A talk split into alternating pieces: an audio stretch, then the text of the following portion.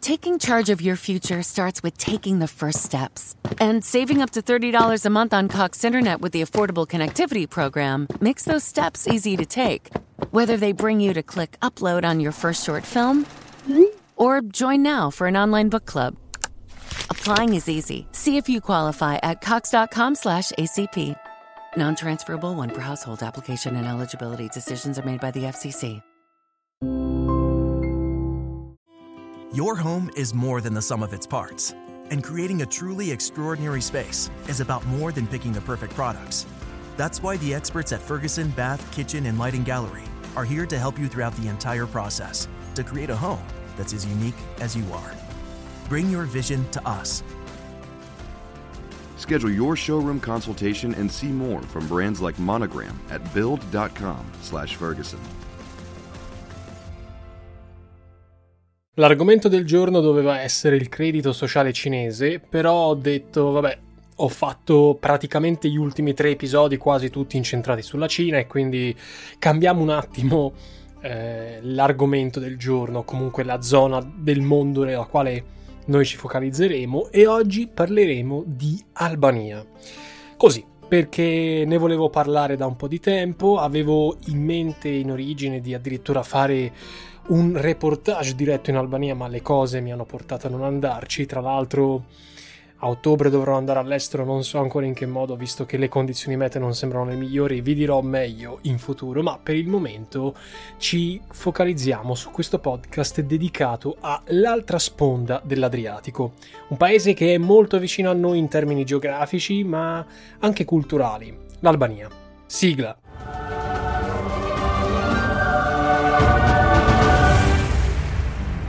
Siete all'ascolto di una nuova puntata di Storie di Geopolitica, il podcast condotto da Nova Lexio. L'Albania è chiamata anche Paese delle Aquile, non a caso le troviamo raffigurate anche nella bandiera nazionale, in lingua albanese, Albania, e mi si scusi la pronuncia, è Sciperia, terra di confine tra Impero Romano d'Occidente e Impero Romano d'Oriente in, in epoca arcaica, vide nell'anno 1478 il suo momento storico di passaggio.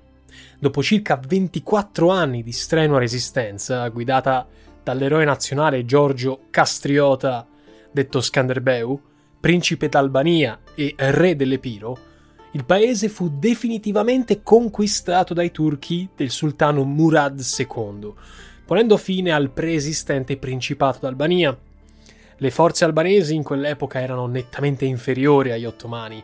Si trattava di 25.000 albanesi contro 100.000 turchi. E Ciononostante gli albanesi ebbero diverse volte ragione dei loro avversari, infliggendo loro durissime sconfitte prima della decisiva battaglia finale, guadagnando a Skanderbeu, la cui statua ancora oggi domina una delle piazze principali di Tirana, l'appellativo di Atleta di Cristo, difensore della fede, attribuitogli da Papa Callisto III. Vi ricordo che più di un anno fa ho fatto un video al riguardo e per chi non sa veramente niente di quello che è successo all'epoca con Skanderbeu, vi ricordo che c'è la possibilità di approfondire. Lo stesso pontefice Callisto III aveva progettato una crociata contro i turchi guidata dal condottiero albanese, ma la morte gli impedì di realizzarla.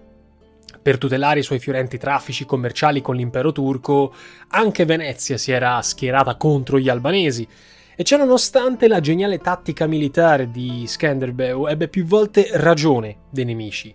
A lui sarebbe stato infatti dedicato un colossal sovietico albanese, in tempi molto più recenti a noi, premiato a Cannes nel 1954. Skanderbeu è il principale personaggio della storia albanese, il padre padrone dell'Albania, il mito che ne governa la storia. In effetti fu soltanto la morte per malaria del condottiero avvenuta nel 68, 1468, che pose fine alla resistenza albanese. Di lì a poco, infatti, la dominazione turca divenne una realtà con la presa di Kruja, la città natale di Skanderbeu, nel 1478, mentre molti albanesi trovarono rifugio un po' nei Balcani, ma molti anche nell'Italia meridionale, in particolare in Basilicata, Calabria, Molise, Puglia e Sicilia, in un arco temporale che si snoda tra la fine del 1300 e la seconda metà del XVIII secolo, zone appunto dove ancora oggi esistono numerose comunità. Pensiamo un esempio che mi tocca molto da vicino perché appunto io ho il partner in quella zona, Piana degli Albanesi, eh, nel Palermitano. La dominazione turca, l'Albania divenne una provincia dell'impero, eh, dell'impero ottomano, sarebbe durata più di quattro secoli e soltanto nel 1912 il paese avrebbe conquistato l'indipendenza definitiva, 1913 se vogliamo far fede ai trattati di Londra. Ecco, in, questa, in questo arco temporale il dominio ottomano si fece sentire. Una delle conseguenze della conquista turca fu la progressiva islamizzazione di un territorio fino ad allora cristiano che finì per coinvolgere anche le popolazioni delle campagne, quelle rurali. Nonostante ciò la convivenza tra le diverse fedi fu sempre pacifica. Non è possibile stabilire con certezza se la conversione dal cristianesimo all'Islam fosse il frutto di una scelta volontaria degli abitanti delle campagne albanesi o piuttosto mossa di opportunismo. Resta però il fatto che parecchi albanesi, grazie a, questo, a questa mossa, ascesero a posizioni di rilievo in ambito sia politico che militare, come ad esempio il generale, mi si scusi la pronuncia, Karpolu Mehmed Pasha, comandante delle forze ottomane durante le guerre contro la Persia, oppure il generale Fasil Ahmed, alla testa delle forze turche durante la guerra contro l'Austria, due personaggi che comunque erano di origine albanese. La dominazione turca consentì, specie a partire dal 1400, un'intensificazione dei commerci di eh, merci molto preziose come tessuti, spezie e tappeti che resero l'Albania una sorta di ponte di collegamento tra Europa e Impero ottomano.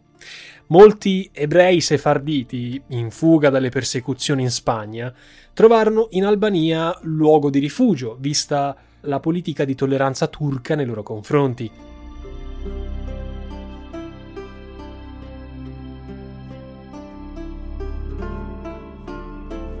I moti per l'indipendenza iniziarono nel 1870, quando prese avvio il cosiddetto Rinascimento nazionale albanese, Rilindia Contare, mentre nel 1878 fu costituita la Lega di Prizren.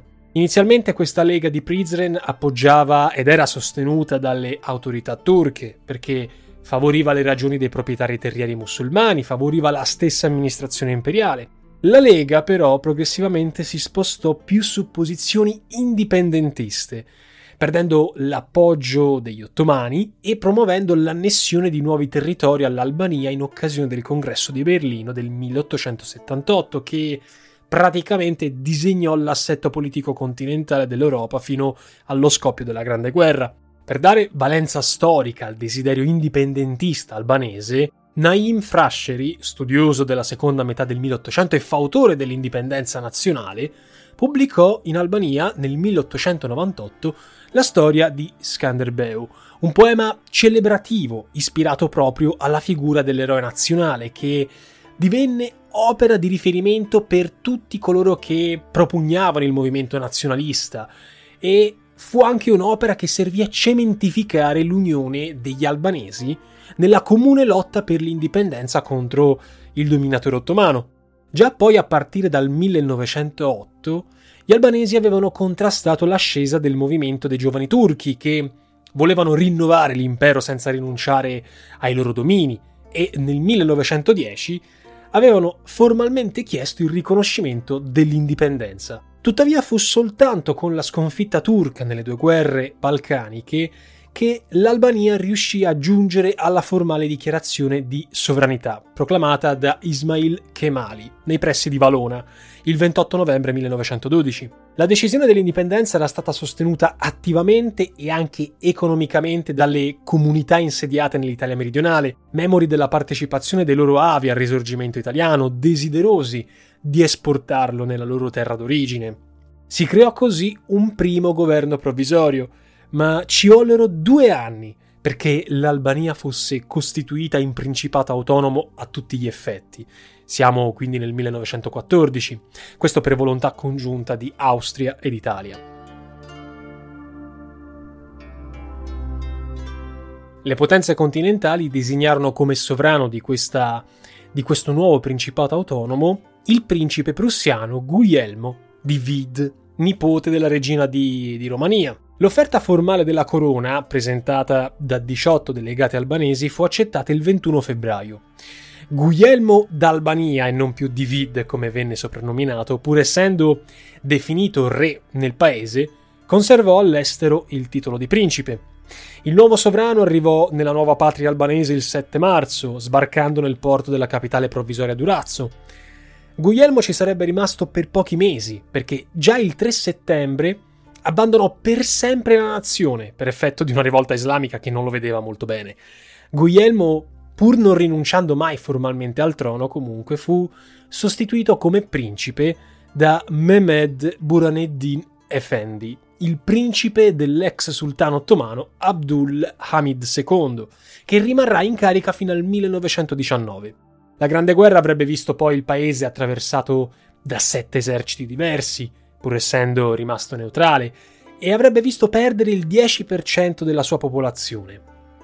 In Albania l'elite politica e intellettuale in quel periodo tentò di dare vita a uno Stato laico, democratico, con l'appoggio ancora una volta delle comunità albanesi di oltre Adriatico e di quelle emigrate negli Stati Uniti, ma nonostante questi sforzi, sostenuti pure dalla neonata Società delle Nazioni, l'Albania precipitò presto in un nuovo autoritarismo che avrebbe contraddistinto alla fine, alla fine della fiera tutto quanto il Novecento. L'Albania avanzava diverse pretese territoriali, in quanto i trattati di pace, che assegnarono al paese l'attuale estensione geopolitica che noi oggi abbiamo, con Tirana proclamata nuova capitale, avevano assegnato vaste zone popolate da albanesi ad altre nazioni. Pensiamo alla Grecia e alla Jugoslavia. Ricordo il video sul Kosovo che ho fatto. Anche l'Italia, in virtù dei patti di Londra del 1915, aveva avuto le sue mire espansionistiche in territorio albanese, in virtù di diverse basi militari che aveva installato in Albania durante il conflitto mondiale, aveva occupato Valona l'Italia, anche se nel 1920 il governo guidato da Giulitti rinunciò ad ogni pretesa sulle aree occupate, con la sola eccezione dell'isola di Sasseno, che si trova eh, a pochi chilometri dalla costa albanese, firmando un accordo in tal senso con Tirana. L'assetto laico e democratico previsto dai trattati di pace era però una semplice formalità.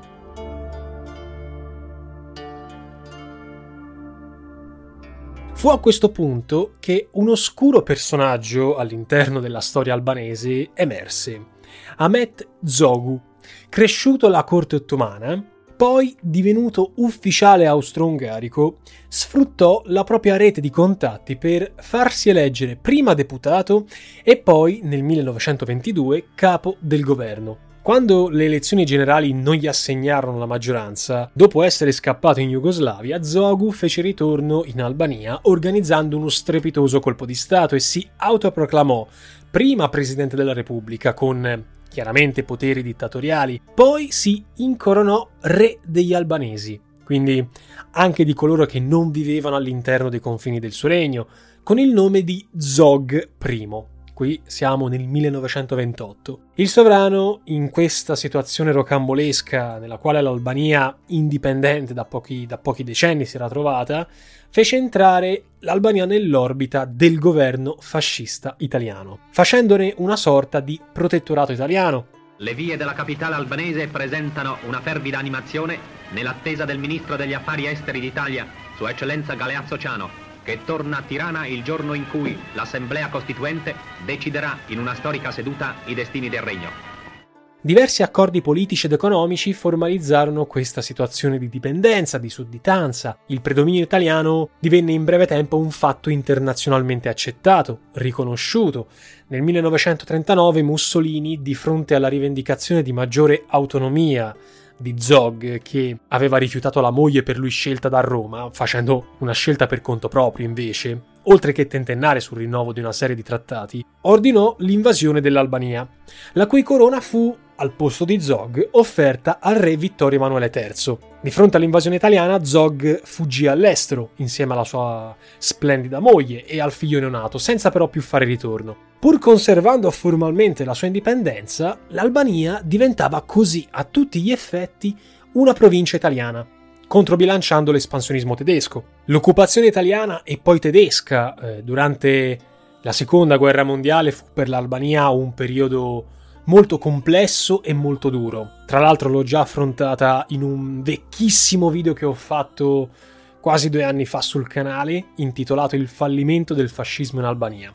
Un grande merito dell'Albania durante la guerra, durante specialmente l'occupazione eh, dei nazionalsocialisti e fatto paragonabile soltanto al caso danese, fu la salvezza dalla deportazione dei numerosi ebrei ospitati nel suo territorio e anche di coloro che vi avevano trovato rifugio in quegli anni tormentati. In quell'epoca fu organizzata una vera e propria rete di resistenza clandestina. Gli ebrei furono nascosti o coperti dalle autorità albanesi che rifiutarono molto spesso la collaborazione con l'occupante, non sempre ma molto spesso. Al contrario, i greci, considerando gli albanesi complici degli italiani dopo l'attacco del 1940, procedettero a vere e proprie operazioni di pulizia etnica nelle zone di confine, specialmente nella Ciameria, dove si conteranno numerose vittime tra i civili. La resistenza contro l'occupazione nazifascista era stata guidata da vari movimenti politici, ma vide la netta prevalenza della fazione comunista albanese,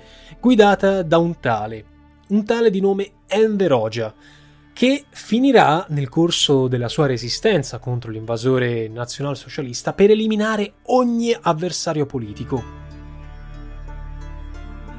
Al termine della guerra, una volta sistemata la Germania, nel 1945 le prime e ultime elezioni pluraliste assegnarono la vittoria al Fronte Democratico Comunista, che in Albania diede vita a un regime di ispirazione stalinista, e questo regime, signori miei, sarebbe stato destinato a protrarsi, ultimo in Europa, fino al 1990. Enver Hoxha divenne in Albania padre padrone dello Stato, capo dello Stato, segretario generale del Partito Comunista. Con lui venne soppressa ogni forma di opposizione o di dissenso. Il Partito Comunista, ribattezzato Partito del Lavoro, pare dietro suggerimento dello stesso Stalin, venne proclamato come unica forza politica legalmente ammessa, sulla falsa riga di quanto avveniva nel resto dell'Europa orientale guidata dall'Unione Sovietica. Eliminati tutti i rivali, tutti i politici che potessero creare un'opposizione reale o potenziale a Denver, Oja ordinò la confisca della proprietà privata e nazionalizzò le terre, le banche e i mezzi di produzione albanesi al pari degli altri paesi comunisti, Oja ruppe con la Jugoslavia di Tito nel 1948, nonostante Oja avesse avuto con Tito fino a quel momento rapporti molto amichevoli, molto stretti, e scelse di mantenere invece ottimi rapporti politici ed economici con gli stati del blocco comunista. L'Albania entrò nel patto di Varsavia e poi nel Comecon. Stalin nutriva per lui grandi simpatie e questo influì positivamente sulle relazioni con l'Unione Sovietica, ma la morte dello stesso Stalin e la denuncia dei suoi crimini da parte di Khrushchev nel 1956 con l'avvio del processo di destalinizzazione fece naufragare le relazioni con il blocco orientale da parte dell'Albania. Nel 61 l'Albania ruppe definitivamente con i sovietici, uscì dal patto di Varsavia nel 68 formalmente per protestare contro l'invasione della Cecoslovacchia e si isolò del tutto rispetto alle ex nazioni sorelle dell'Est Europa. L'Albania si trovò così svincolata sia dal blocco orientale che occidentale, divenne un unicum a sé stante.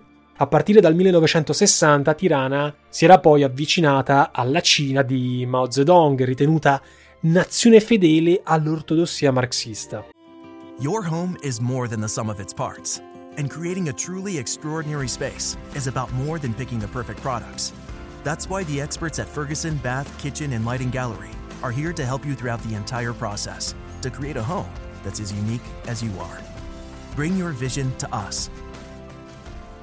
Schedule your showroom consultation and see more from brands like Monogram at build.com/ferguson.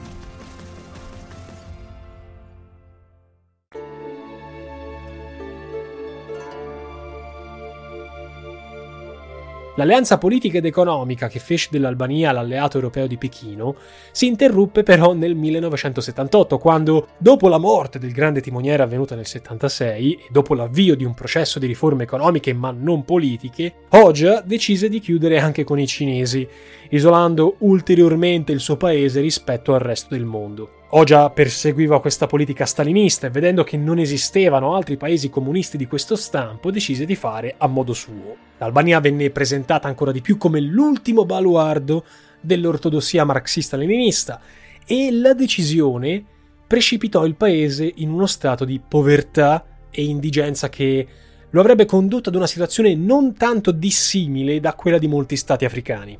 Il regime di Oja, pur avendo promosso politiche di sviluppo in ambito agricolo, industriale, culturale e anche aumentato per pochi anni il tenore di vita della popolazione, produsse più danni che benefici, a causa proprio del suo rigido isolamento. L'apparato repressivo che mm, nella, nell'Albania di Enver Hoxha era capillare ed era incentrato sulla polizia politica.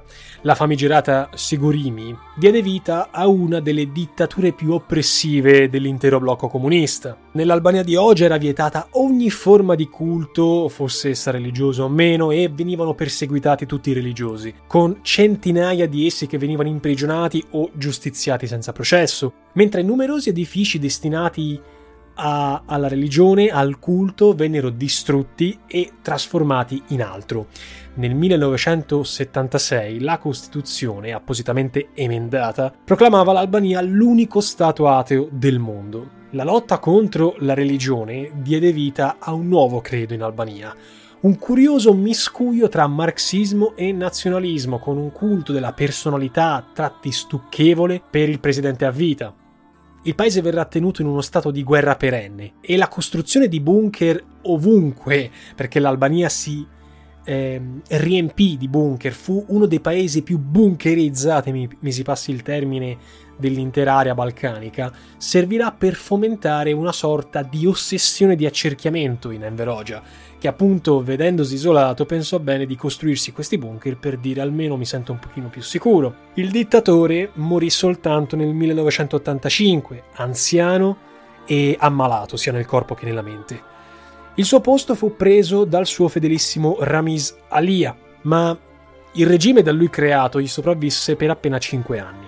L'ondata riformatrice che sembrava sconvolgere l'intera Europa orientale eh, a partire dal 1989 sembrava non aver in un primo momento coinvolto l'Albania, ma le proteste popolari, specialmente da parte di insegnanti, operai e studenti, e le condizioni di vita sempre più precarie a causa dell'ostinato isolamento politico ed economico, produssero in Albania una transizione pacifica verso la democrazia, verso soprattutto negli anni 90 l'economia di mercato. Il ritorno alla democrazia però si scontrava con il disastroso stato dell'economia, che era stata provata da anni di isolamento, perché entrare o uscire dal paese era praticamente impossibile, ma anche da scelte dirigiste errate che avevano indotto moltissimi albanesi, specialmente nei primi anni 90, ad abbandonare il paese cercando rifugio eh, sull'altra sponda dell'Adriatico. Il viaggio avveniva su barconi affollati che venivano spesso ripresi dai media italiani e erano diventati una costante dei primi anni 90 il mito del bel paese era radicato nel sentire comune albanese, anche perché la censura dei media operata dal regime non aveva mai impedito agli albanesi di vedere la televisione italiana, una sorta di finestra sul mondo estero, che presentava una realtà molto diversa da quella vissuta in patria per gli albanesi. La storia della democrazia albanese non è sempre stata lineare in questi decenni di rinnovata libertà. In un primo momento rimase al potere il Partito Socialista, erede di quello comunista, ma parecchi contrasti e parecchie accuse di corruzione eh, non hanno risparmiato molti dei nuovi dirigenti albanesi dell'ultimo periodo, degli ultimi vent'anni, diciamo così, a cominciare dal democratico Salih Berisha. Nonostante ciò, l'assetto ha comunque tenuto in qualche modo. Pure grazie al sostegno straniero, l'Italia ha giocato un ruolo molto attivo in tal senso e non a caso è stato il nostro paese a guidare la missione internazionale ALBA nel 1997 per porre fine ai gravi disordini che avevano interessato l'Albania dopo una disastrosa crisi finanziaria.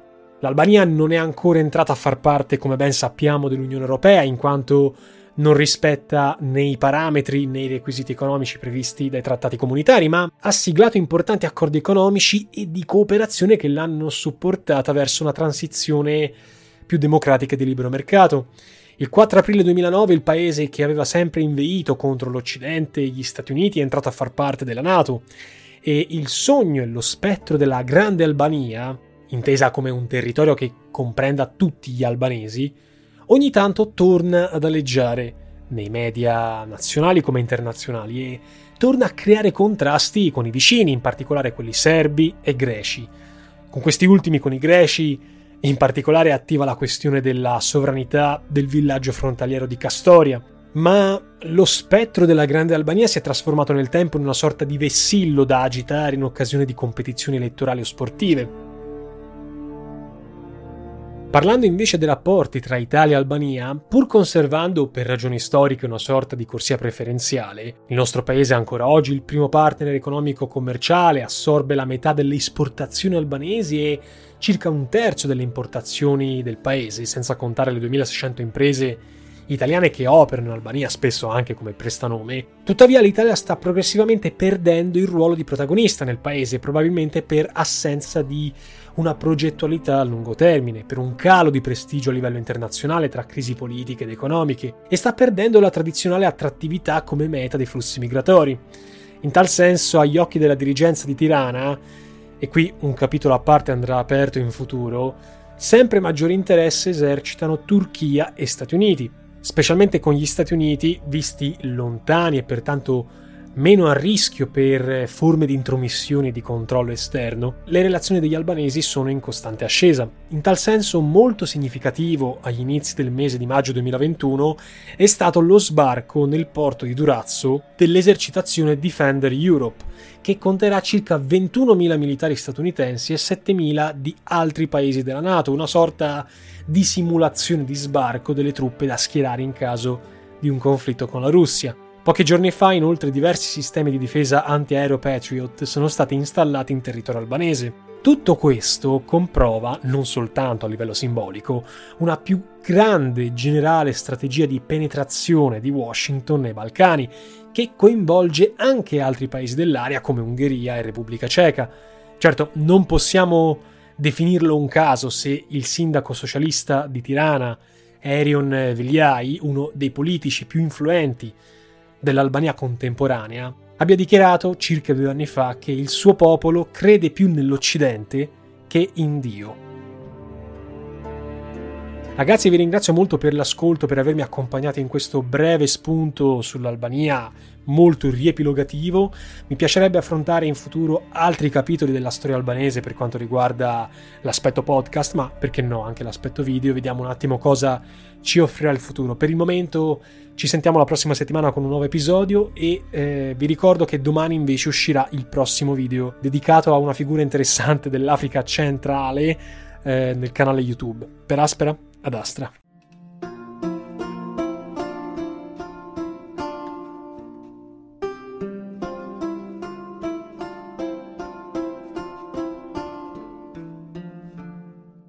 With a Planet Fitness Black Card, you don't just get a great workout, you get a great perk out because your membership is packed with perks. Join for just $1 down and $24.99 a month.